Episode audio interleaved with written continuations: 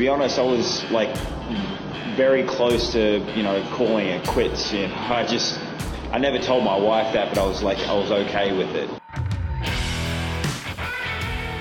It's another major championship week, ladies and gents. The USPGA is upon us. The 105th USPGA, or PGA as they call it in the States. We'll maybe get into a little bit about that in terms of is it USPGA, is it the PGA? Because let's face it, we talk about it every single year. Why should this one be any different?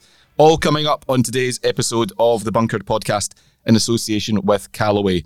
Hello, thanks for tuning in. Michael McEwen here. Pleasure to have your company as it always is. Big, big, big week for golf. The second men's major of the year. This time next week, we'll be halfway done. That's a sobering thought. But then again, it's almost Christmas after that. That's the bright side. Every cloud, Bryce Ritchie. Bunkered editor, good morning. Good morning. How are you today? I'm fine. How are you? I'm good. Go on. What? Mm-hmm. What? Yeah, it wasn't a great weekend. Oh, right, right, right, right, right. Yes. I thought it was a, I thought it was a poor performance. And, In case uh, you're unsure, Bryce is talking about the Eurovision. Rangers Celtic game. Oh, right. what are you talking about? We'll come to Eurovision in a second. I had completely forgotten all about that. You know, Rangers Celtic, yeah, look, I'm not going to dwell on it because I get grief for only talking about Rangers when we win and not when we don't.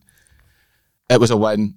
Great to beat yous, but you're probably still going to get a treble. So let's Yeah. just draw a line underneath it and move on to next season, shall we? I did have a slight worry about the future of uh, the young Celtic TV it, uh, presenter who had the tough job of interviewing Ange Postecoglou on the pitch, on t- you know trackside at uh, Ibrox After the game. after the game. Oh, I dear. thought, I thought you've got major cahoons if you're going to ask him another question. The interview only lasts about a minute and a half, and I thought that poor lad's going to get He probably spent most of Yeah. Saturday afternoon and Cowering evening in in the the like the fetal position, Uh-huh. rocking Yeah, back and forward. Ange did not look very happy. No, as you wouldn't be. But One of those, you move on. Eurovision, I missed it by the way because I was out celebrating. Yeah, I bet you what, were. What was it like? genuinely hilariously bad, and I'm not joking. Th- the song quality was beyond terrible.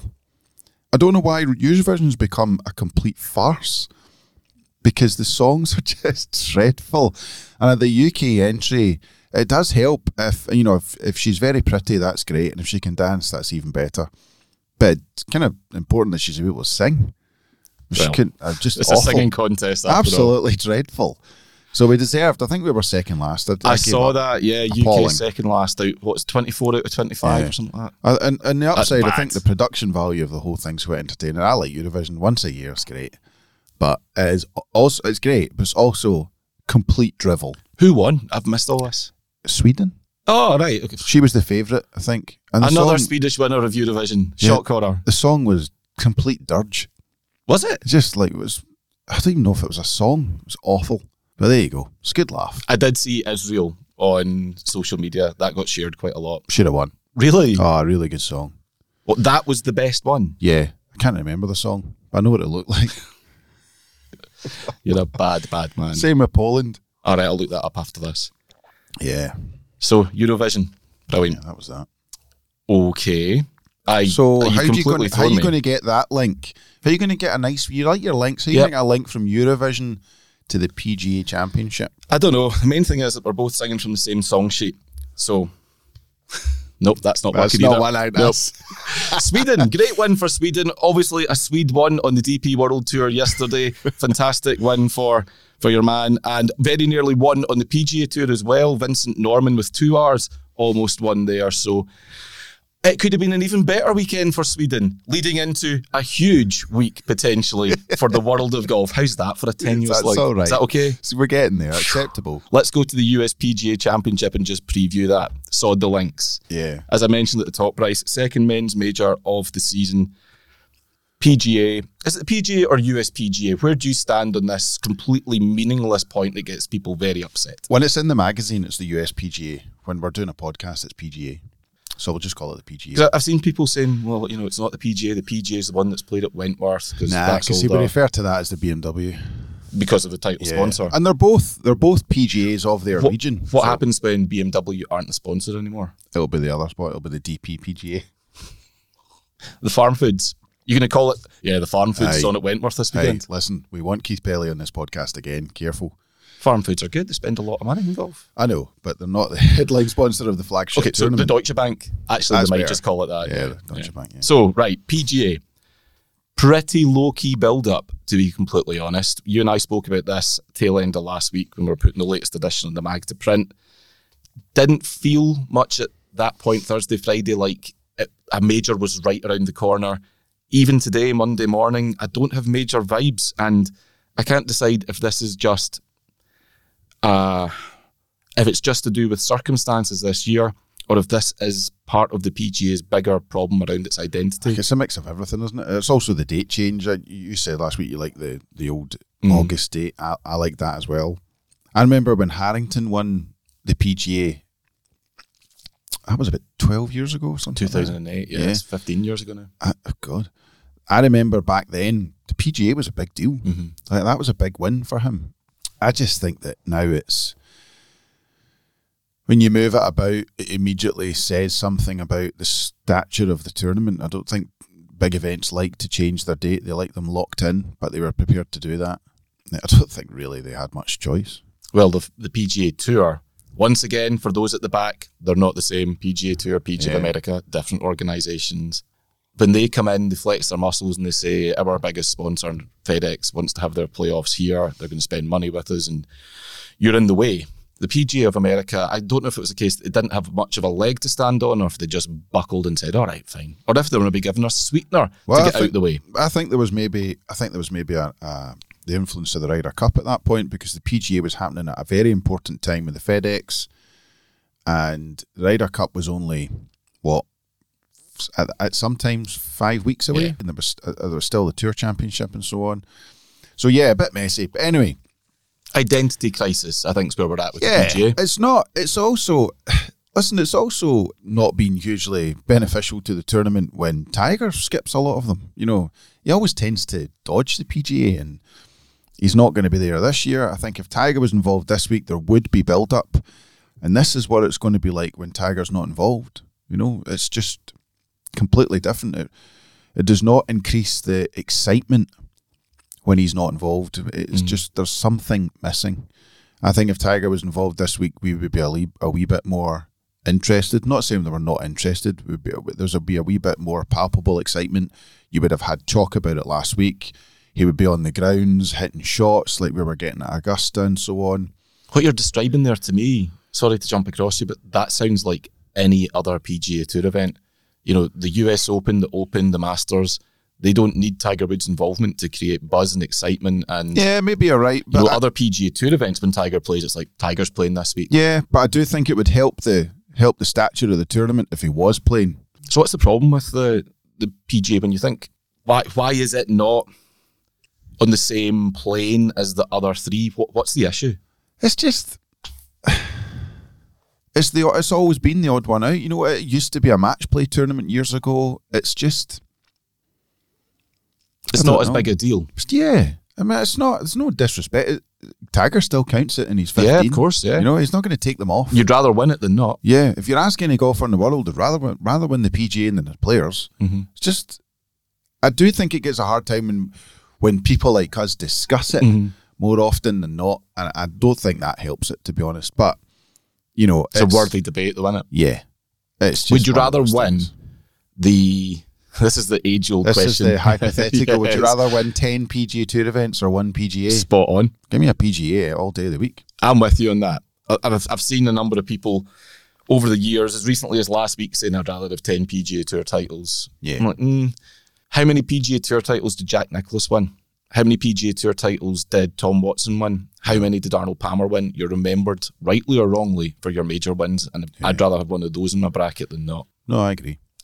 Oak Hill, that's the venue for this week. Tell me, what do you know about it? I'll have to put my hands up and say I've not done any research about Oak Hill. Nothing. Can't, to be honest, can't picture a hole. And that, that's no disrespect to the course. I just haven't delved into it. I will this week, and I probably should have done for this uh, tournament, but no, I don't know anything about it. So I think the last time it hosted the PGA was 2013. Jason Dufner won. for me, that wasn't a very That- memorable. Uh, well, anyway. you're, you're being kind. That was one of the most miserable major championships I can remember.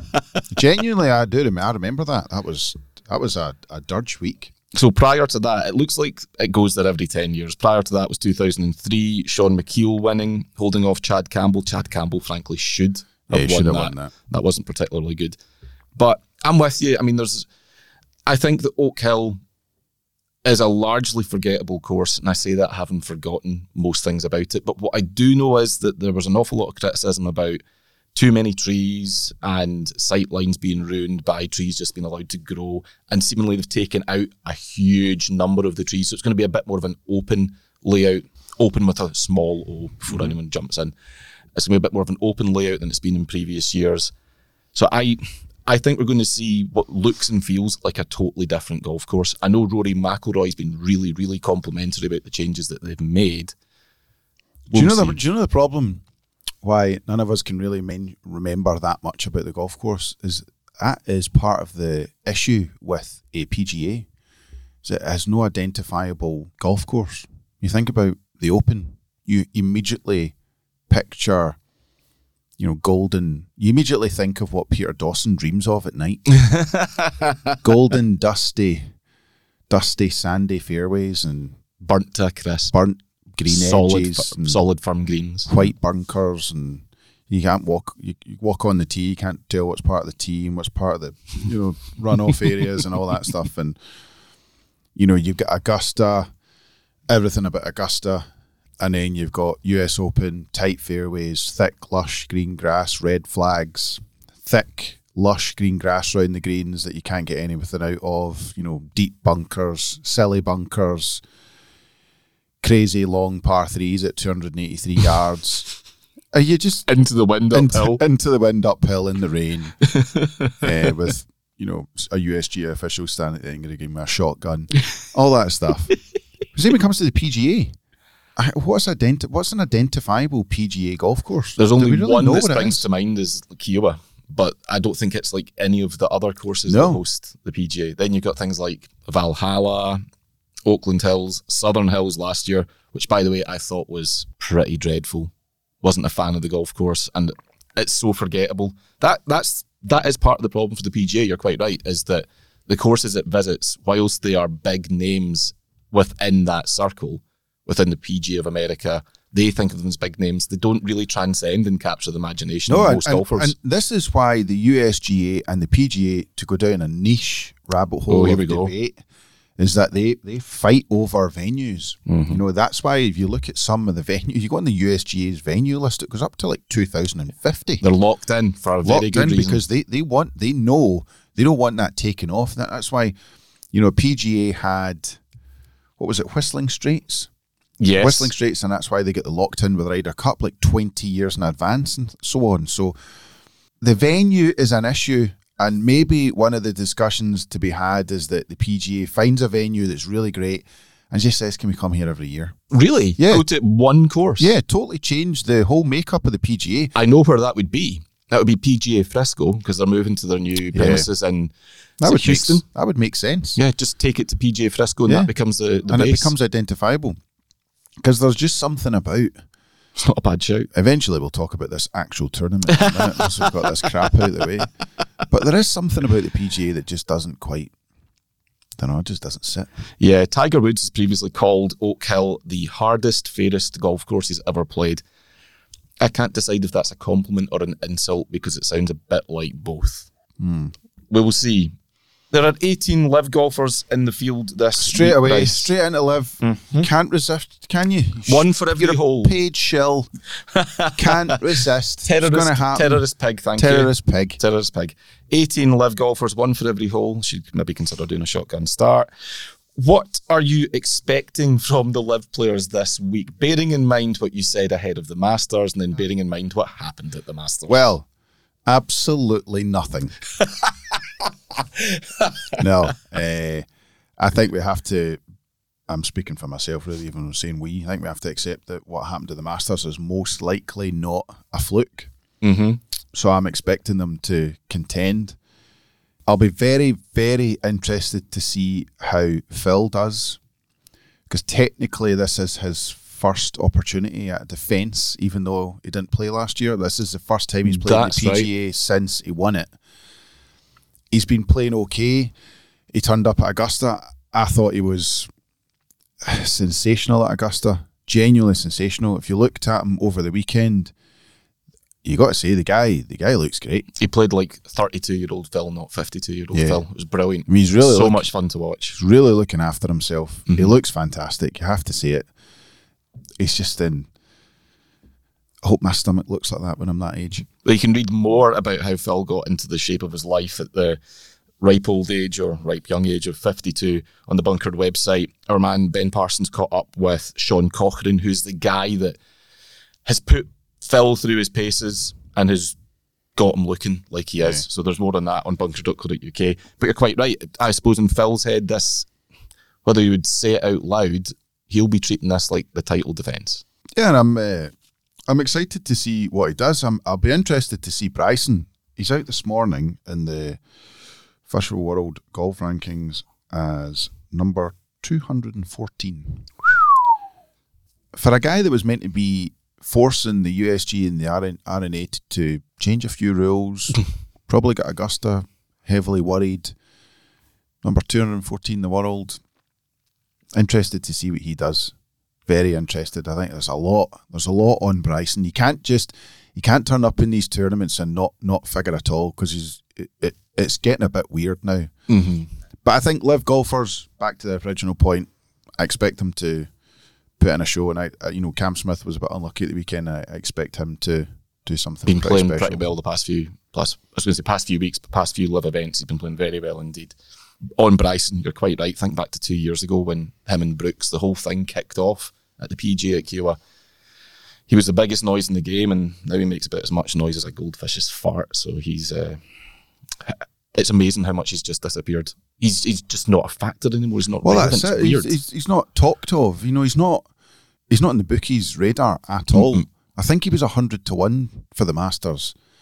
It's weird, but it actually saddens me because I oh, thought Oh, yeah. he, he he put golf on the map. People were talking about golf. The guy was being interviewed in GQ and things like that, and all the fitness mags were talking to him, and he became a big deal. People were. He, he, I know it sounds really sad, but he sort of became a viral subject in golf, and he's not now. yeah, people who didn't follow golf knew of Bryson DeChambeau, and that I think That's says rare. That's very rare. That's rare. There's only a few golfers that get that. You get Phil Mickelson, Tiger, Rory.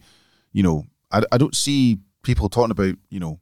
Don't see them talking about Brooks or DJ no, or anything not like really. that. No, but they were talking about Bryson, so it's a bit of a massive fall. Uh, the other thing is, I can't work out whether he's that devastated about it. Yeah, I know, I know. Very sad. Sad is the word, actually. Seth Waugh, the chief of the PG of America. So this is his big week. It's his organization's big week, and he started it off on a very surprising foot. I think he did an interview with the Times over the weekend in which he took multiple swipes at LIV golf. He said, "I don't think division is good for the game." Hopefully, it's good for those individuals that have made whatever decisions they have, but the game has moved on. It's amplified those who have stayed, and the ones who have left have largely disappeared from the landscape. Well, Bryson being the case in point. He went on to have a few pops at the format of LIV. Their logic about the team play being something significant that people can get behind, I think, is flawed. He said, I don't think people really care about it, and I don't see how it's a survivable business model. They can fund it for as long as they want to, but no matter how much money you have, at some point, burning it doesn't feel very good. Make some good points. I Aye. think points that we would completely agree with, Yeah. but it's what a way to start your week in the spotlight. Yeah, I, I fair play to the guy, but I actually, you know, actually don't disagree with a lot of what he's saying. However, if I was the, P, the the head of the PGA in America, I'm not not sure I would be saying it because you're kind of showing your hand. Well, we spoke about this before, didn't we? I think even as recently as last week about the need for those organisations to sit above Yeah. the noise. And and this is the thing, yeah, absolutely. And this is the thing: if uh, if you don't think it's going to work, if you're throwing that mu- amount amount of money at it and you think they're just burning it at the end, if the players have disappeared and the players that have stayed are elevated, what are you worried about? Yeah. It's very interesting that it appears the US, it's the US bodies that are outwardly against it. You know, and um, yeah, that says a lot, doesn't it? It certainly does. It's interesting that this is Monday morning, obviously, as we record. Seth Waugh is going to be doing a, a presser himself on Tuesday. We now know what it's going to be dominated by. I think he's. Was it last year again at the. It was either USPG or US Open. Brooks, before he moved to LIV, took umbrage at being asked a lot of questions about Liv, saying that it was casting a shadow on the tournament. Seth Waugh now can't bat that away. He can't make the same claim because he's invited it by coming out and saying the things that he said. I, I, I find it weird when people who are that or occupy positions of authority like that in the game. That's a huge job. I mean, he's he's in charge of Sam- however many tens of thousands of club professionals. It's it's, the massive. biggest job for PGA professionals in America. Yeah. It's absolutely huge. And they make no bones about it. They've got a lot of money, in the Oh, PGA yeah. of America. A lot of money. Now, if you're running your biggest event of the year, why would you set fire to your tournament the day before you're meant to address the press? Why would you do that? Surely you're meant to be talking about how great your tournament Yeah. is, the players, the field. They've always potentially had the strongest field. Why would you do that? It just seems because that that press conference is now going to be a fight. Yeah. It's going to be negative. Well, the focus be- isn't on what he would want the focus and to that's be on. it. And that's very strange. which seems like a tactical blunder. I just think it's amazing when people in in those positions, occupying a seat on the board of the official world golf rankings, say these things. Anyway, let's look at some of the the runners and riders. Bryce, we'll start with sod it. Let's start with Rory. What a surprise!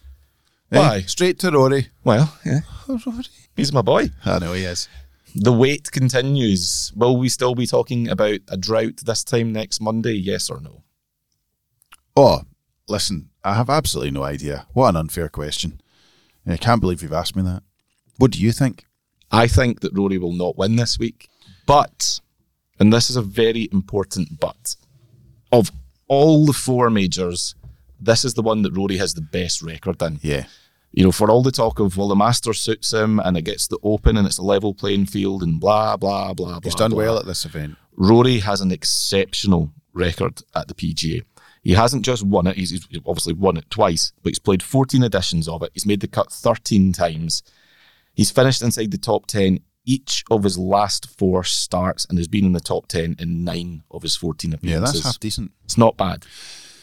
Listen, he's had a what we would describe as a mixed bag year. he's been brilliant at times. People forget that. Rory, at this point in the season, I'll not say year, but in the season, has been sensational at times. Genuinely fantastic. It's too easy to sit and criticise Rory, and many people will, and they're uninformed. When you think back to weeks and weeks ago, we were talking about what can Rory do at the Masters? We were getting so excited because his form was just outrageously Mm. good. But he's also had some failures. He's missed two of his last, some of his last last four events. He's missed the cut. He's missed the cut at the Players, missed the cut at the Masters, but he's won as well. And he's he's actually, despite the the sort of the the blips, I would suppose you would call them, his stats are still pretty good. It's not as if he's playing horrific golf. His actual stats are not too bad. He's having bad weeks, not He's a bad season. Yeah. So I, I, I'm I'm not looking at Rory thinking he's not got a hope in hell. Yeah. Ro- Rory has a chance if Rory gets his finger out and plays plays some good golf. Rory's good golf is vastly superior to 70 80 percent of that field. Wouldn't surprise me if he contended whatsoever. Do I expect it? No, because I genuinely think, and I'm not saying this is a choke thing about Rory, but I genuinely think there are times where Rory just doesn't deal with the pressure very well. The way he puts himself in the spotlight, the things he says, how he goes about his business. I just don't think he deals with the pressure very well. If he could sort that, I think Rory would almost be unstoppable. But these are parts of like top tier sport, and he's just not figured that out yet. And it sounds strange for a guy his age, his experience, to Who's won four times, Yeah. yeah. But I just think it's sitting there in the mm. background, and it affects him. Yeah, I think the fact that, as I alluded to earlier, that the PGA is more like a regular PGA Tour event than anything else, I think that's partly why this suits him more than the other three major championships because it's a week to week test. It's not like the they don't play links courses every week, as we know. They don't play tricked up courses like the US Open courses. The Masters is completely unique. This, the PGA, he sees this type of setup by and large most weeks of the year. So I'm trying to temper my own expectations because it's easy to look at that. It's easy to look at his record and go, yeah, you know what, Rory should and could win this week. Both of those things are true. I just don't have those feelings about it. I'd love to be wrong. I think a, a drought that's going on very nearly, very nearly 10 years. The, 10? I mean- the, the best years of his career haven't produced major That, championship wins. He, he's he has gone through the peaked stage and not benefited from it. Mm-hmm. He's played his best golf at the time where all golfers peak between the age of 28 and 34, and he's picked up nothing. yeah. And that's that's a sore one. Tell you what though, if he wins this week, what a summer we've got. Mm-hmm. Because we're going to come to two guys who are playing exceptional golf and are fighting each other. It would be nice to have a third wheel in there. Yeah, so the first of those, Jon Rahm, Masters champion, world number one. Bryce, is he the favourite? Should he be the favourite? No, I technically, I think the stats, the consistency would suggest that that Scheffler is the favourite. I'd agree with that. Scheffler's playing more consistent golf, I would say. But Rahm has won more. Mm-hmm. You know, uh, uh, neck and neck. They're they're pretty. It's actually fascinating. You know, Scheffler's got two wins. Rahms get four. Rahms get eight top tens. Scheffler's nine. Rahm's world number one, number one on FedEx. Scheffler's world number two, number two on FedEx. You know, you go through all the stats. They're not that different. Scheffler is, I think, more reliable in the moment, and I think his scoring would suggest otherwise. Uh, It would suggest that. I just think that it might come down to might come down to putting, and I think Jon Rahm's a better putter. Mm-hmm. This sounds crazy for a guy who's is that good. His putting's not that great. He's not an exceptional putter. I do think Rahm is better Yeah. in that sense. and those high pressured moments as well. Yeah, so I um I do it's funny, I do think the way the stats go and so on and so forth, it probably I think some of the bookies might have Scheffler as favourite, but I, th- I think it has to be Rahm. hmm You look at Scheffler's last 13 worldwide starts, nothing worse than tied 12th Yeah. in 13 events. Tied third, tied ninth, second, tied seventh, tied 11th, one. Tied 12th, tied fourth, one. Fourth, tied 10th, tied 11th, tied fifth. That is extraordinarily good golf. And this is going to sound ridiculous. Feels like he's coming into the week flying a little bit under the radar. Scheffler. Yeah. Yeah, he's the best player in the world off the tee. He's the best player in the world tee to green. He's the best player in the world from the middle of the fairway. It's hard to look against that, but you cannot ignore Jon Rahm's heart Mhm. and he, and his fight. I think we all we all said it. You can't forget, you know, he's the way he started at Augusta in that first hole. That says a lot about Jon Rahm. Yeah. Says a lot about his maturity, the way he's changed. He's the man. Look at Rahm's record in the PGA. He has played it six times, made five cuts.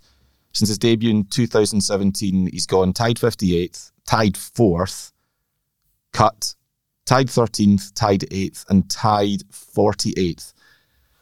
That tied 4th in 2018, that's his best finish. I'm, I'm struggling though to remember Jon Rahm ever contending in a PGA. Mm-hmm. Yeah, that's a good point. Yeah. Mind you, he's only been playing been playing in the for five years or something. years, That's yeah. mental. Be interesting. I, I do tend to agree with you. I think Scheffler's the more consistent player. All logic would point to Scheffler finishing ahead of Rahm this week, but Rahm has the, It's the tight. things. Yeah, the, Rahm has the things that the stats don't measure, the intangibles. So I am leaning more towards him, if I'm honest. Jordan Spieth, history as ever awaits. It's funny we don't really have the same chat about Jordan Spieth going for the career Grand Slam as we do about Rory going for the career Grand Slam. I don't know if Wonder that's why that is. Well, is it because we're European and we're closer to Rory? Is it because there's the huge build-up between the end of the Open and the start of the, the major season with the Masters? Rory has that eight-month window where it's all about him. Spieth then gets the dregs for the next four weeks. Those are a couple of possibilities. What do you think the reason is? Is it because his Grand Slam involves completing the career Grand Slam at the PGA? that's also a big part of it. You know yeah. that, that that could be it. That could be it. I would love to see it. I think it would be great. I think it will happen as well, but I'm. I think there's more chance. I can't believe I'm about to say this. I'm actually almost tempted not to, but I More chance of Rory doing it first. No. I think there's more chance of Jordan Spieth doing it than there is of Rory doing it. Yeah. There's part of me that wonders if Rory will ever do it. Yeah, but but I have total belief that Jordan Spieth will win a PGA. Listen, Jordan Spieth's got to come out this week and play his best golf for a very, very long time. A very, very long time. You can't discount. It's very easy now to look at these majors and just think about what's on the PGA Tour and what's happening. Yeah. As we know from the Masters, there's a whole world of, you know, 10, 15 other guys out there that are wanting a piece of it as well. And we're, oh, I, I was guilty of that before the Masters to think, well, these guys are just, sorry, shotgun parties, party holes, and drinking on a Tuesday night at a party and then putting it all on Instagram and suddenly turning up at Augusta and thinking, oh, yeah, I'm going to win the green jacket. Are you saying you underestimated? Oh, Rory Price? absolutely, absolutely. But it's it's different now, Yeah. and I, I, I just think Spieth is. I think a PGA is just too far ahead of him right now. I, I don't think he's playing particularly well. Sometimes when he has played well, he's putting some horror holes, some massive mistakes. I think his putting's dodgy. I think he's Jordan Spieth putting under pressure is dodgy. Mm-hmm. And he, I know we went from the guy used to hold everything in sight, but he doesn't.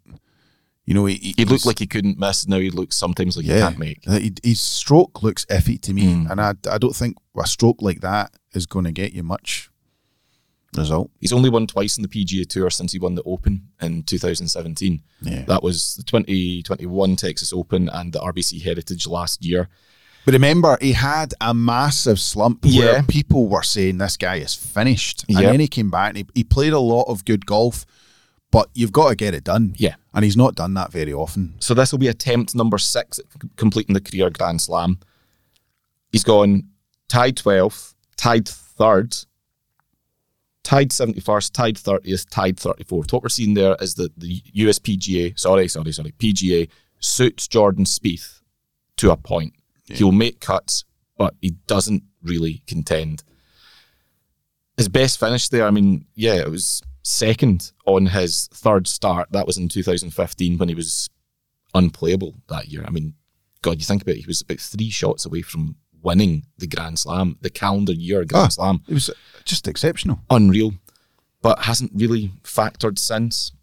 Number of reasons, I guess. This week he's got the added complication of an injury. He might not even play. Yeah. Pulled out of the the AT and T Byron Nelson last week, and people can look at that any number of ways superficially and just go, oh well, you know, he's just easing up, resting before the before a big week next week, the biggest week of his year. No, AT and T is his biggest sponsor, and that event was taking place in his hometown. If there is one event that Jordan Spieth that won't miss, Yeah, it's yeah. that one. Can a fifty percent, sixty percent, seventy percent Jordan Spieth win the PGA? No, no, no. I'm loath to say not a chance. Good save. Good save, but no, I don't think so. Okay. Uh, I, I don't think so. categorically, I'm not asking you to show your pod or a merit hand here, but categorically, Jordan Spieth will not be winning this week in your mind. I don't see it. Okay. His pal Justin Thomas, he's the defending champ. We spoke about this last week, though. Not a huge amount of form, but of all the majors, again, this would be the one that appears to suit him. He has won it twice. Yeah. It means more to him, I think, because yeah. of his family as well. Yeah, and you know his dad's heavily involved in the PGA in America, a long time teaching professional. Yeah, uh, it- Justin Thomas is going to have to turn up at some point this season. I don't think he's played particularly well, but he's not having a he's not having a massive slump. I wouldn't say it's not a Spieth type slump. So someone will come out the pack, and I know we haven't talked about guys like Finau, you know Cam Smith. We haven't talked about Mickelson. Should we talk about Mickelson? Probably not. The guy is. It, it would be. It'd be making history again. But we're talking about him just being involved. You know, there are a few players out there. You know, then you've got like you know Jason Day. Oh, you're straight into the outside bets. You're just Well, skipping past Justin I- I- Thomas. but I'm not even sure. I'm not even sure Jason Day would be seen as an outside bet. Jason Day's in form. Yeah. You know, he's played pretty good golf. There's one outside bet that I'm loving the look of, but as an each way. But I, I, I do think Justin will be involved in. He should be involved. You know, these are weeks where this Justin Thomas needs to turn up. Mm-hmm. I think too often he's played too too little of what we know he's capable of. He's played beneath himself a lot, Yeah, he? and I think he just needs to. It'd be good to see it back this week, but Who's your each way that you're all excited about? I'm telling you, Rickie Fowler. Rickie Fowler has got Oh, how the Single- tables have turned. single major championship at the PGA written all over him. Telling you, but he's an HV. Do I see him winning it? Not, not really. But he's playing really good golf. What's his odds? About 60 something? I'm Oh, I think I saw them this morning. I think he's, I think he's 50, 60. Tell you what, I'll look right now. He's eighty to one. 80. 80, 80. to 1. That's a pretty good, Oh, there's value pretty in good that, by the way. numbers for for somebody that's playing some decent golf. Yeah, I'm looking at the odds now. Rahm's fifteen to two. There's all the Rahm and uh, Scott. So run us through the, the, the main contenders just now as it Rahm stands. and- Bear in Rahm and mind, ladies and gents, these odds are subject to change and always gamble responsibly, etc. Rahm and Scheffler fifteen to two. Rory ten to one. Koepka is you know technically third favourite eighteen to one. So you've got the two third favourites are LIV golfers. Cam Smith's eighteen to one. Cantlay at twenty. Thomas at eighteen. Still, you know, bookies are no daft. They never usually get it wrong. Mm-hmm. Finau at twenty two. Jordan Spieth 25, Jason Day is 22, Morikawa is not too bad at 28, and then I mean Bryson DeChambeau has got more opportunity to win. There you go, Bryson DeChambeau they think's got more opportunity to win this than Rickie. I think What's that's Bryson's insane. odds? 66. So I think that's mad. Not seeing Even that. though the bookies are usually never wrong. Yes. I, I, I wonder if their, their odds are trying to encourage people to put money in Rickie because it's worked for me. I'm just yeah, they're just typing it up there going, let's see how many mugs we can yeah. snare. Oh, there's one. Right, loads more to come from us on this week's episode of the Bunkered Podcast. Do not go anywhere. All golfers can agree hitting it far feels great. But does it feel great? A first in forging has created irons that have never felt better. Paradigm was precisely constructed with the first ever AI designed forged 455 face cup and an all new speed frame to enhance speed and feel, earning 15 out of 15 stars from the Golf Digest Hot List. This is the new paradigm in performance from Callaway. Welcome back, part two of this week's Bunkered podcast in association with Callaway, Michael, and Bryce here discussing the USPGA. Before we get back to previewing the second men's major of the year, you might have heard me mention earlier in the show we put the latest edition of Bunkered to print last week. Issue 202, Bryce? Mm-hmm. Hitting subscribers' doormats later this week, hitting newsstands around about the same time, so Friday ish. Let's say, Bryce, that there is somebody listening to this podcast right now. They're in their car, they're driving along, and they've got to go to Asda, Waitrose, whatever it might be. They're just thinking, yeah, you know? I quite fancy picking up a magazine, something to read. Why should they pick up this edition? Give them a couple of highlights as to what they can expect. Well, two things. We've got a pretty cool feature on how to play your best golf this summer. I think it's 12, 13 pages full of hints and tips and how to change things in your game, how to think better, why you should get fitted, little bits and bobs from loads and loads of tour players, which is exclusive to us, lots of tuition, even things about what to eat and drink during the round and when to eat and drink during the round, Michael. Mm. That's important. Very important. And then we have a world exclusive interview with the champion golfer of the year, Mr. The champion golfer of, Of the the year and the winner of the gold medal. yes, him. Cameron Smith, uh, which is part of our US Open preview. Uh, oh, we're talking about PGA in the podcast. There's a US Open coming up soon. By the time I hit doormats, it's worth reading. So fantastic. I'll be honest, it's our best ever issue. Go and buy it. Agree with even better, subscribe. Even better, subscribe. Go to www.bunkered.co.uk forward slash sub offer to take advantage of our latest special deal. Right.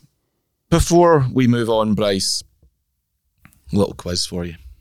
Okay. It's a USPGA themed quiz.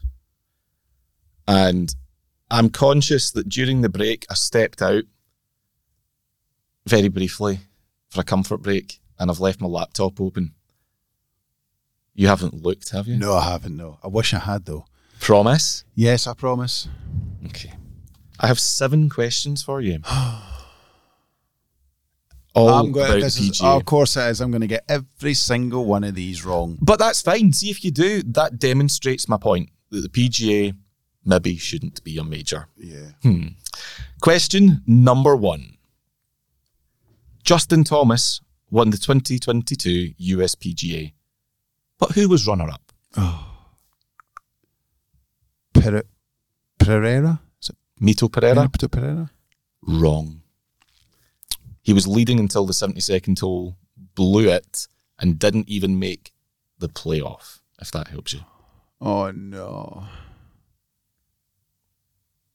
This is terrible. If it helps, I'd forgotten until I looked it up. It was um Oh Caddy Shack, whatever his name is. The one that looks like the caddy from Happy Gilmore. Is that where yeah, you're going? that's him. Uh, Oh, you're joking. can't remember his name. You're buckling under the pressure. Give me the initials. WZ. Will Zalatoris. There you go. Got there. Yeah, it was it. Whew, that was the easiest Thank one. Thank God for that. Is that the easiest one? yeah, pretty much. and that's quiz. So on to Question part number two. two. Oak Hill hosts the PGA for the fourth time this year, this week indeed. But in which year did it stage the Ryder Cup? 2006. Wrong. four. Wrong. That was you're getting confused with Oakland Hills. Oh no, Oh no, hold on. It was a long time ago, wasn't it? Define long time. Like 30 years ago. Mm-hmm. Yeah. Was that Bernard Gallacher? Mm-hmm. Yep. That would have been 19. Right, hold on. Oh, the pencil's coming out. Unfortunately, listeners, you can't see this, but I can just about see the rabbits that are controlling the 1995 controls. 1995. Spot on. Yes. You got it wrong, but you got it right eventually. Yeah, of course I did. Number three, the PGA used to be a match play championship. Oh. When did it change to become a stroke play championship? Yes, that is the question. In which year? 1953. Oh, so close. 58. Ah. Number four, which two players, and there's a point for each, share the record for the most USPGA victories? Shaun Micheel. Eh, oh, that's a, that's a good question. Most PGA victories. I think Nicklaus only won about th- three, didn't he? Is that right? Don't win that many. So I'll give you a clue if you want. They've each won it five times. Tiger. Bollocks. Each won it five times. Yeah. I'm afraid I'm going to have to rush you. Oh, I, honestly, that's. I can't believe I can't get that. Pick two names and just throw them. Jack Nicklaus. Correct. Is that another player that's won five major? I'll give you a clue if you want. Tom Watson. No. Do you want a clue? Yeah. Prior to Jack. Oh, was from the era on. before him. Or an era. Oh, I know. James Braid. Correct? Wrong. uh, Gene Sarazen or something like that. I don't know. Walter Hagen. Walter Hagen. Walter Hagen, of course. That's a very good question. It's a great question, isn't it? Now, this one's even better. Number five. Only one golfer from continental Europe has ever won the PGA. Who? So we're not talking about Great Britain or Ireland. Continental Europe. Honestly, I think this might be my favourite question. Is it not a Frenchman? don't think a Frenchman's ever won a major. Do you want a clue? Mm-hmm. This century. That is, that's brute. Oh, it's got to be. It is a trick question. It's not. I promise you it's not a trick question. This century. I'm trying to go back in PGAs, but I can't. Do you know why? Because I don't know. It's terrible, isn't it? I've no idea. The winner in 2010, Martin Kaymer. You wouldn't even. That's terrible, isn't it? Sorry, Martin. Number six, almost done. The, the suffering is almost over. Two of Tiger Woods' four PGA wins came at the same venue. Name it. Valhalla. It was Medinah. 1999, the famous chase with Sergio, and then again in 2006. See, I don't even remember that 2006. I don't remember 2006. Do not, a remember that. clue. Are you Not sure people were playing? They didn't just give him it. I can't think of anything that happened in the Medinah 2006 in August. Absolutely not Nothing. thing. Not a thing. Glory's last shot, I think it was at that point, was it? Or was, Was it, it? This is major. I can't remember. This is major. Final question. Oh God, was I thought that was the final question? No. No. Final question. Jack Hi- Nicklaus Oh. holds the record for the most shots hit in PGA history. How many? the most shot. Oh, for Christ's sake! And I'll give you to the nearest 100. Do you want, I'll give you a clue if it helps. yeah, He played in 39 PGAs. I'm doing some maths, but I can't do maths. I know, Can I it's- use my phone? Because I can't do. Yeah. I'll yeah, that's use fine. My phone. Uh, you don't know. I'm googling that. Jack Nicklaus total shots hit PGA. right. So 39 appearances. I think 39 appearances in the PGA. I'll go with eleven thousand two hundred. It's an absolutely brilliant shout, but it's wrong. Because remember, your average, I know what you've done, but your average would be out because as he got older, he missed, Missed a bunch of cuts. cuts. The answer is 9,135. Yeah, that's a lot of shots. That's a lot of shots. So there you go. I'm not even going to give you your score out of seven. But to be honest, I'm glad because that's kind of proven my point about the PGA. Yeah. I had forgotten about Zalatoris until I looked it up. I, I was the same as you, I thought it was Pereira. But, Uh, well, it does point out the fact that we forgot there was a playoff. well, there's also that. Such a forgettable tournament last year. You know what? All I want this year is a memorable PGA. I want some drama, I want some excitement, and I want a good leaderboard. Is that too much to ask? Quite possibly. Right, let's move on. DP World Tour latest. Henrik Stenson resigned his membership last week, Bryce, following Ian Poulter, Lee Westwood, Sergio Garcia, and Richard Bland. Poor Richard. Poor Richard. Sorry, Richard. Dickie Bland. So more expected to follow suit. They may already have, and it's just not been disclosed yet. But this is all because of the latest batch of sanctions that the DP World Tour has announced. Players facing fines into the high six figures for playing in LIV and Asian Tour events without having acquired the appropriate l- release. Suspensions, which we'll come to in a second as well, because that's very significant. Bottom line though, Bryce, high profile names giving up their DP World Tour membership. As I said, potentially more to follow, likely more to follow. How can any of this be good for the DP World Tour? Of, course- of, of course, it can't be good. It's a disaster. Huge A star names. self made disaster? Yeah. Huge, huge star names walking away, and they, they they should really have come to some resolution so that this didn't happen and these guys had a place to play. This is it's you know we've talked about this before, but this is genuinely very worrying for the tour, for its future. I looked at that tour leaderboard at the weekend, and there were six names on the leaderboard, and I didn't know who four of them were. Really? Now, I watch golf most weeks, Yeah. and I didn't know who four of them were. Now, I'm not out week to week reporting, so when you work for a press association and so on, and you do that for, you know, maybe you work for a daily newspaper and you're covering it every day, and you're at that event, which is rare these days, you'll probably know who those players are. You're are. talking about a handful though, and the tour Yeah. can't survive with a handful of people Yeah. knowing about it. That that's that's no good. Now we we do know a lot about you know, you would say lesser rung players that are that are um, pushing through and uh, you know get great personalities, hit the ball a mile, and there's great stories there in the background. I'd never heard of these guys. I can't. I just. I'm not belittling them at all. They've taken No. their chance. Yeah, exactly. Good, Good for them. them. Absolutely brilliant. But But these events need star quality. the, the, there's there's a massive gap in entertainment for the P- for the European tour, whatever you want to call it, and they are not delivering right now. It's quite worrying. The tour will spin it and say that actions have consequences and they have to protect themselves and protect their own interests. And the only way they can do that is to punish players who break the rules. It was there in the rules. You can't just go and play in an event without having a release. That is in black and white. So if they don't punish them, then the rank and file membership will be unhappy. And where does it then end? How far do players push the boundaries of breaking rules? Which rule is it okay to break and which one is it not? They had to do something.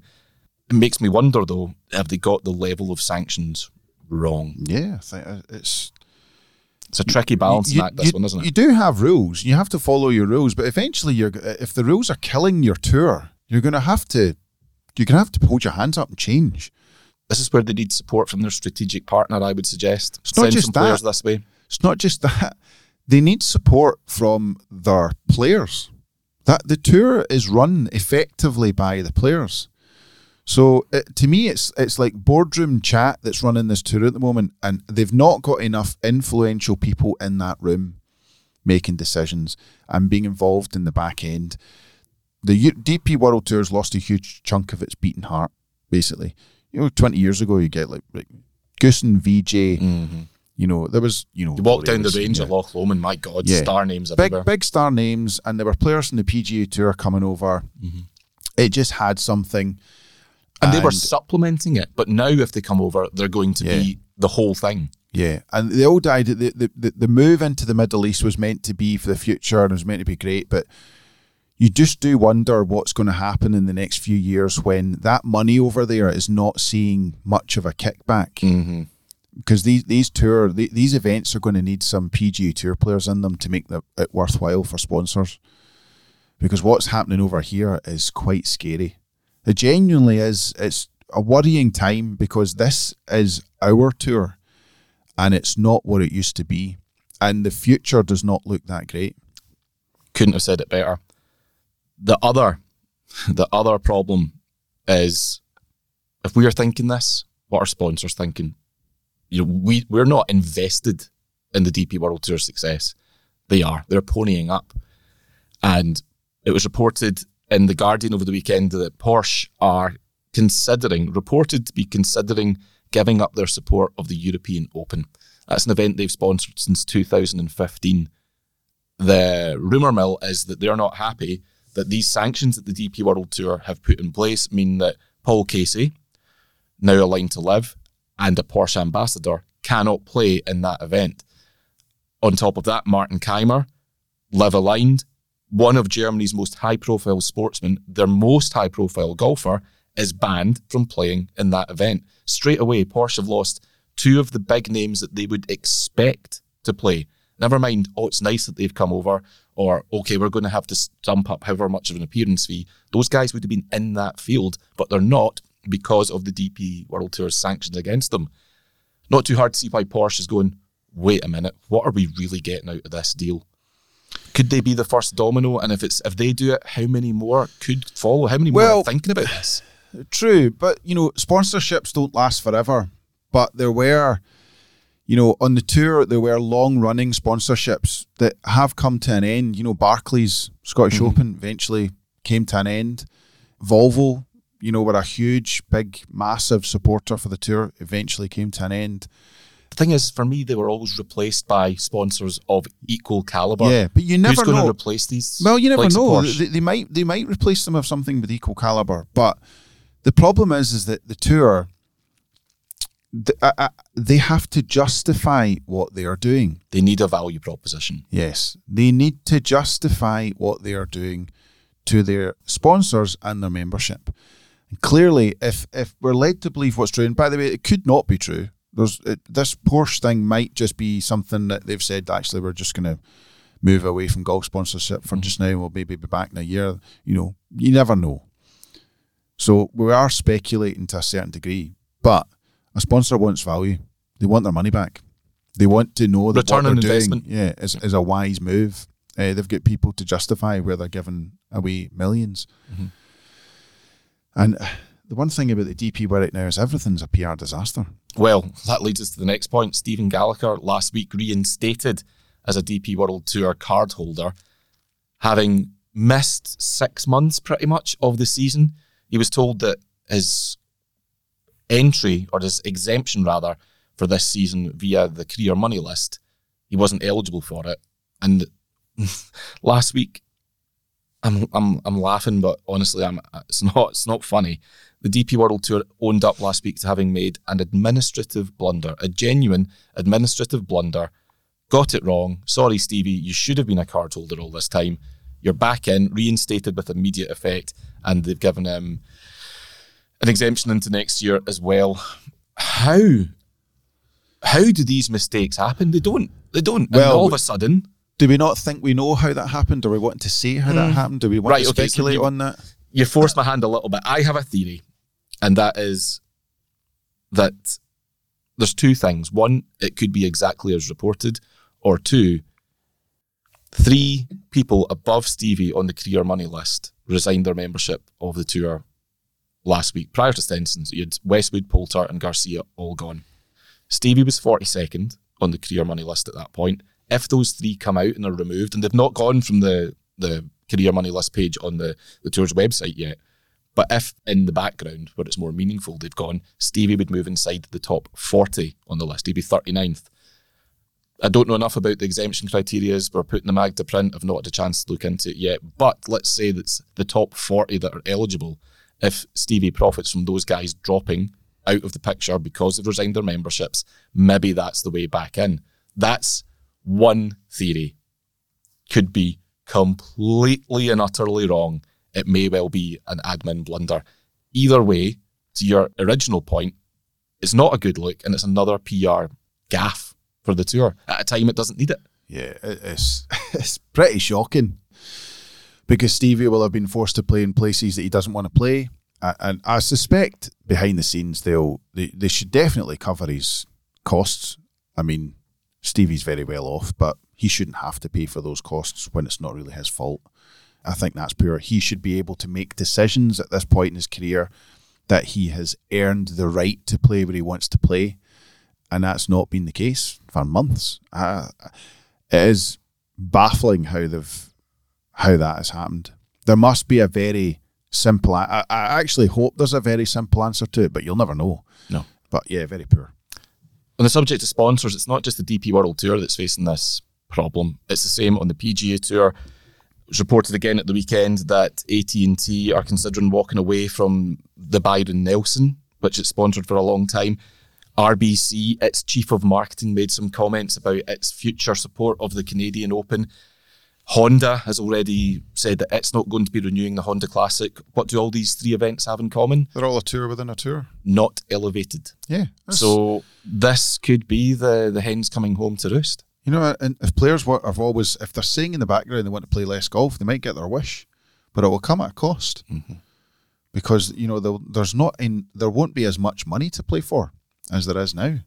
So, uh, but I'd assume they will have if they were going to do this sort of tour within a tour. I would assume they will have spoken to all their major stakeholders and their investors and say, "Here's what we're thinking. What do you think?" But it appears that that is not the case. So you see, when you think about it, what a shit show this all is, isn't it? Spot on. What a mess. And you look back, Sponsors leaving the game. We should be talking about sponsors coming coming in. into the what, game. what a place golf was in before Oh. COVID. And and then COVID happened and you know, with respect to what happened at COVID, you know, the game grew. The Mm-hmm. game all across the world grew. What a shit show this is. Tours are one tour looks like it's on its knees. One tour's making players uber rich. And the tour that was meant to be the big daddy of it all looks as though it's having some major problems. It's lost some of its star names, isn't making as much in terms of good PR for itself, and some of its sponsors are thinking of walking away. You can't honestly grasp that. It's incredible. Certainly is. Well, look, let's before we move on to the Podders of Merit, one glimmer of light, if you will. Jason Day winning the Byron Nelson at the weekend. More than five years since his most recent win. Over fifteen hundred days since his most recent win. Clock went up for the good guys, right? Yes. I didn't realise last night that his vertigo kicks in when he's under pressure. There's obviously something that happens. I, I know a lot of people say "Oh, that's typical Jason Day, he's always ill and stuff, but that's, that's a real It's thing. a real thing. It's a real thing. It's a genuine problem the guy has. Triggered by stressful situations. Uh-huh. That's frightening. And I feel for him. But he's just, he's, you know what Jason Day's done in the last few years? He's hung around a little bit like Rickie Although he's hung around a bit better than Rickie. But he's he, he, he's obviously the guy's a former world number one.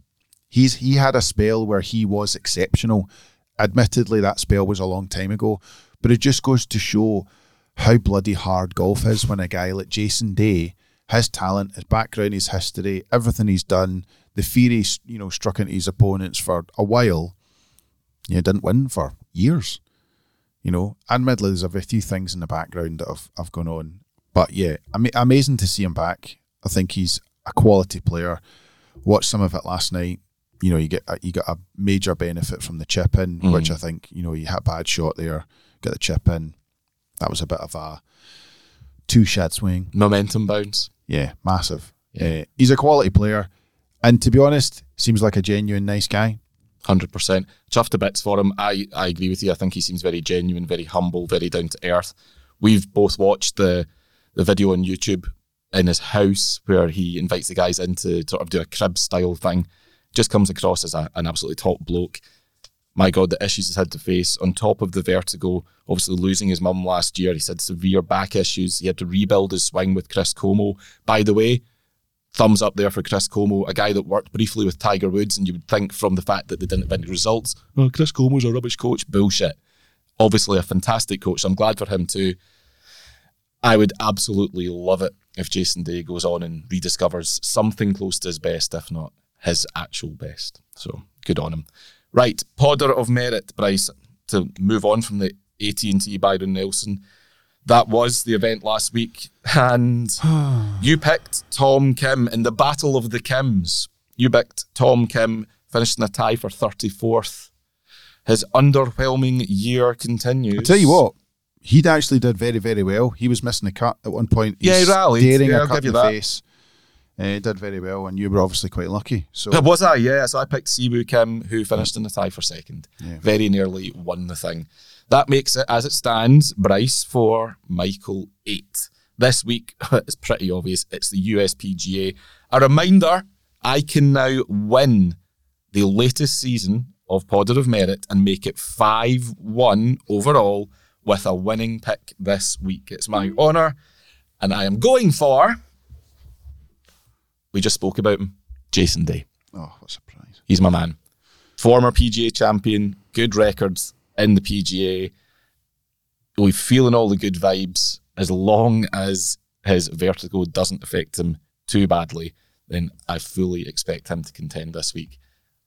He's obviously shown some recent form in the majors as well. Showed up well at the Masters until he had a bit of a horror show. Was it in? I forget which round it was because there were so many delays. But he had one horror hole that basically blew him out of the tournament. But yeah, I'm I'm liking where Jason's at right now, so he's my man. I am going to pick a live golfer. I'm going to pick this issue's cover star. No way. I'm going to pick Cam Smith Okay, explain why. because you'll see in your interview. I want people to go and buy the magazine and find out what he said. Michael, you should know this. You spoke to him. But yeah, you know he was pretty good at the weekend. Mm-hmm. Should have won potentially. potentially. So yeah, I'm going to go with Cam Smith, and I think he'll have a lot to prove. And I like golfers with a point to prove. So Cam Smith has played in seven PGAs and hasn't had a single top ten. His best finish was last year a tie for 13th, so he's trending. But apart from that, cut 78th, It's also the 64th, reigning- 43rd, 59th. He's also well, he's not the reigning. He won the players, the Open last year. Mm-hmm. Should have won the Masters probably. The guy can play, and I have to pick somebody a bit left field. So he is a little bit. Yeah, I didn't, of didn't see you going there at all. It's a wee bit of a left field pick, but I'm not. I don't know what Brooks Koepka's going to do. That's the thing, and I don't really know what Cam Smith's going to do. But I would prefer to support Cam Smith this week, if you know what I mean. All right, so you're putting loyalties and your Yeah. This is your heart talking, not your head. It is. Maybe that's maybe that's why he's eight four and four one. Yeah, to be fair, I have no idea how you're doing this, but anyway. Could be 8 6. On it, see if I put money on them. My God, Well, it's interesting that you don't. I know I'm not a gambler. Yeah. Never have been. Never will be. Right. So, Cam Smith versus Jason Day for the USPGA Championship. Two Aussies. That's right. Yeah. Yeah. Right, yo, we'll finish up with Honesty Box. can probably tell where my head was at when I came up with this one, thinking about the PGA and just feeling a bit. Meh. So the question to you, Bryce, you can erase any year from the men's major championship record books. Any year. Which one and why? And just pretend it didn't happen. It never happened. I remember, I remember watching these, and I, I can honestly tell you, with with really only two events out of the four of them, I remember what happened. So let me go through. We had the Masters, Mike Weir, 2003. I knew you were going. Now I'm also mentioning Mike Weir because I've I've heard Mike Weir's not a nice bloke. Oh, really? Oh yeah, bit of a You care to elaborate? no. I'm not going to do that. But Okay. I've uh, I've heard stories. Not Okay, huge- so- not a huge fan of Mike Weir. All right. But we would we, we had the Masters that year, Mike Weir, and if you remember, that Masters was cold, wet, and miserable. And there's not a single shot. I'd, anyone listening, and I guarantee there's not a single shot that they can remember of that. That tour, that Couldn't tell you a shot that Mike Weir hit. Total misery. Just delete it from the books. then you had the U.S. Open at Olympia Fields. I'm trying to remember With- who won. Retief? No, Furyk. yes. So Ryder Cup legend Jim Furyk Oh, oh my God! That's One- a that's a surreptitious two-footed tackle. won that US Open. So if you were going to go back and watch, you know, incredible US Opens, there's not a chance in hell No. you're watching that US Open. I know the Open. Obviously, the Open's Ben Curtis. That's a bit different. However, if you go back and watch that Open in real time, I'm not talking about highlights package here that somebody's put together. The whole whack. the whole whack, you won't see Ben Curtis hitting shots. So much so that when they got to the 18th tee, somebody from Getty Images phoned one of the photographers basically and messaged them and said, We need somebody to get to the 18th because this guy on the tee might win it and we've got no pictures of him. I know I shouldn't say that about Getty, but screw it. That's what happened. And they had to, so, because the guy that was, the guy that took the winning picture told me that Is that right? and he had to run up the fairway, snap as many pictures, who get onto the 18th green and snap pictures. He hardly got enough, that's why there's not a huge amount of pictures of Ben Curtis winning the Open because nobody thought he was going to do it. yeah. So they were all following Bjorn and whatever, and and so when you go back to watch that in real time, you're not really going to have a clue, and why you're watching loads of people not win an Open effectively. Yeah, that's shit. true. Yeah. Why would you want to watch that? Crap. PGA that. I think I know PGA winner that year. Yeah, go for it. Was it Shaun Micheel? Yes. Right. Shaun Micheel. The only interesting thing that happened in that entire tournament, I think, happened in like the last two or three holes where he, he did, he hit a great shot and spun back and he had a terrible celebration. It was the worst fist bump you've ever seen. yeah, dreadful. Now, I feel bad about this because Shaun Micheel's a really nice guy. Lovely bloke. He's a top bloke. And he's still plugging away. He Mhm. still feels as though he's got something out there. He was working with uh, Kevin Craggs on a performance panel out in, in the States a while ago. Kev said he's got a lot of desire. He's, he's obviously an amazing player, Mm. but it just hasn't. His career just hasn't happened. Just that he's had he's had one win. That's really. his only I, thi- win. I think so. I don't think he's won any other event. That's extraordinary. So check his Wikipedia just in case I've got that. yeah, PGA wrong. Tour wins one. Yeah, He won on the Asian Tour, funnily enough, in 1998, and on the Nike Tour in 1999. Yeah. Apart from that, and that was the thing. That was the same thing with Ben Curtis. Ben he said, Curtis. He said one, one top 10 in a major since, and that was when he was second Yeah. at the 2006 PGA at Medinah that we didn't remember when Tiger won.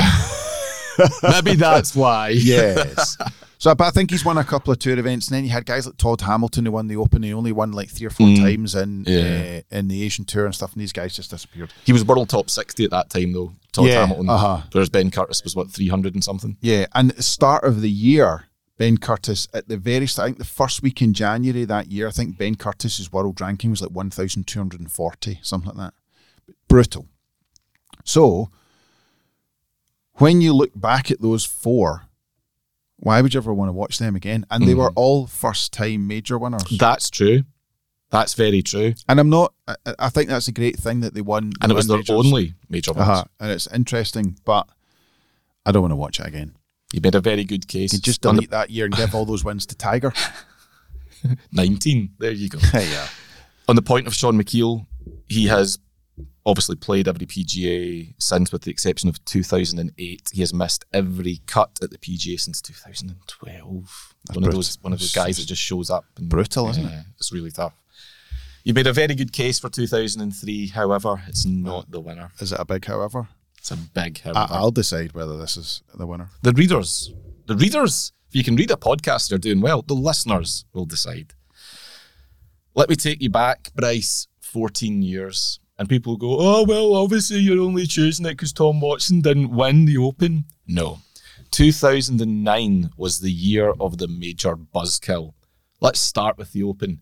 Tom Watson, age of 59, the weirdest bounce you've ever seen on the 18th at Turnberry in your Eh, life. That was the wrong club. Do you think so? Yeah, it was the wrong club. His caddy didn't know, and he was uh, His caddy wasn't a real caddy. exactly because he didn't know. Yeah. He maintains it was the right club and it was a weird bounce. Well, Michael, it was right wrong. Well, actually, I, I hit it perfect. What a voice, by the way. He should present like the shipping forecast or something. Great The voice. shipping forecast. Good afternoon, Radio 4. The shipping forecast with Tom Watson. What's the shipping forecast? Exactly what it sounds like. A lot of crap. Next. So, obviously, it looked like Tom Watson was going to win it. It ended up being Stewart Cink. Again, lovely guy. No, thank you, Stewart. I wish you well in all of your endeavours, but you should not have won that. Yeah, but and he to, he told this magazine a few years ago. He basically said, "Stuff it. I wanted to be the guy to piss everyone off," and he did. Fair Fair, play play. On its own, I think that's already a strong case for 2009. However, let's go back then to the Masters. Kenny Perry, beloved American golfer, never won a major, lost out in a playoff that year to Angel Cabrera. Yeah, that's right. Him and Chad Campbell. It World's was, worst playoff. It was an absolutely dreadful playoff. And let's face it, Kenny Perry might as well have the seat at the dinner because not like Cabrera's ever going back. Did Cabrera not hit it in the trees on 18 and still win? Yeah. That's right. I remember that. So there's that. Then we'll jump Bryce to the US Open. Phil Mickelson, one of his six runner up finishes. As I recall, it went to a Monday finish, not because of a playoff, but because of bad weather. It was a dreadful US Open and it was won by Lucas Glover at the expense of Phil. So Kenny Perry didn't get his major. David Phil. David get Duval did well that David, week as yeah, well. and Ricky Barnes. That's remember right. him? Yeah. So Phil didn't get his US Open. Tom Watson didn't get what would have been a record equaling sixth Open Championship, I think I'm right in saying. Would have broken all records, a record that probably would never have been broken, ever. Not certainly in our lifetimes. People say, oh, Tiger could win at 60. Tiger's not winning anything at 60. Tiger won't be hitting balls at 60, ladies and gents. Which gives us one final major, the PGA, and it was Tiger Woods. Lost out for the first time holding a 54 hole lead to Y.E. Yang. Tiger back, recovered from the injuries that had dogged him for most of the previous year. Remember, he had that ACL injury and stress fracture in his leg after winning US Open 2008 at Torrey Pines. And what happened three months after that, Bryce? Something involving a nine iron, an Escalade, and a fire hydrant. Spot on. 2009 was the year of the major buzzkill. I'll give you, I will absolutely give you Mike Weir. I might give you Jim Furyk, and I might give you the PGA. Ben Curtis is when you throw it in amongst those other ones, it's not great. But it's a Cinderella story. If you can't have Cinderella stories in golf, what's the point? It's because of the year that it happened in. So, 2009 would be the one I'd be getting Yeah, I would give you that actually because the consequences for the runner up are pretty huge. The runner ups in mine, who cares? That's it. With the greatest of respect. So the runners, so the runners up that year, who should have been the winners, you could have had a year where it's Kenny Perry Masters champion, Phil US Open, Tom Watson the Open, and, Tiger, Woods. Yeah, yeah. Yeah, delete that year and restart it. So I think I win. yeah, you do win. Well done. Before, thank you. Before we finish up, Jim Furyk, you mentioned him. Oh my God, back once again as the vice captain of the US He Ryder must- Cup team, along with Fred Couples and Steve Stricker. As soon as he saw, as soon as he saw that on his mobile phone, Ding. ding, he must have thought, "Oh shit, That's Zach. why is Zach calling me?" There's Tabitha saying Is he- what, What's the matter, Jim? Oh. Maybe he's wanting a game of golf next week or something. So, oh no, no, no, no! Wait a minute, is this a Ryder Cup? Oh, Oh shit! He has got a howling Ryder Cup record. He must hate it. Played in it nine times, won twice.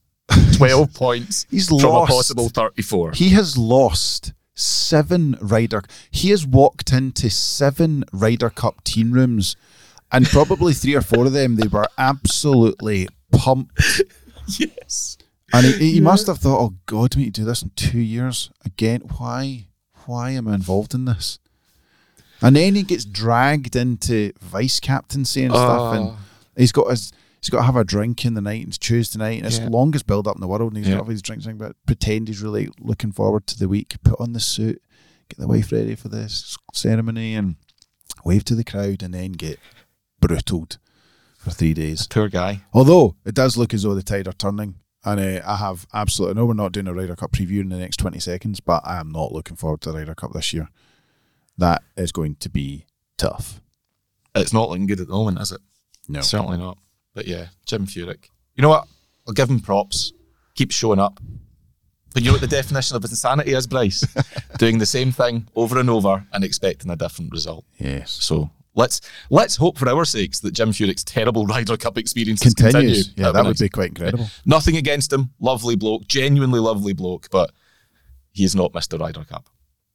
That is it for this week. By this time next week, somebody else will be joining Jim Furyk in the Major Champion Club or maybe adding to their haul. Wouldn't it be nice if it was Rory? But mm, not seen it. So enjoy the PGA this week. Make sure you stay across bunkered.co.uk and our social media channels for all of the latest news as it happens from Oak Hill. I say from Oak Hill, we won't be there, but you know, we'll be covering it diligently. And if you want news, etc., we're the place to come. Bryce, thank you for your time as always. Oh, thank you. No problem. Oh, had, you checked out mentally? yeah, to be honest, I was going back downstairs. You're there. gone. You're gone. Thank you to Callaway for your continued support. Enjoy the golf this week. We'll see you again next week. Until then, bye bye for now.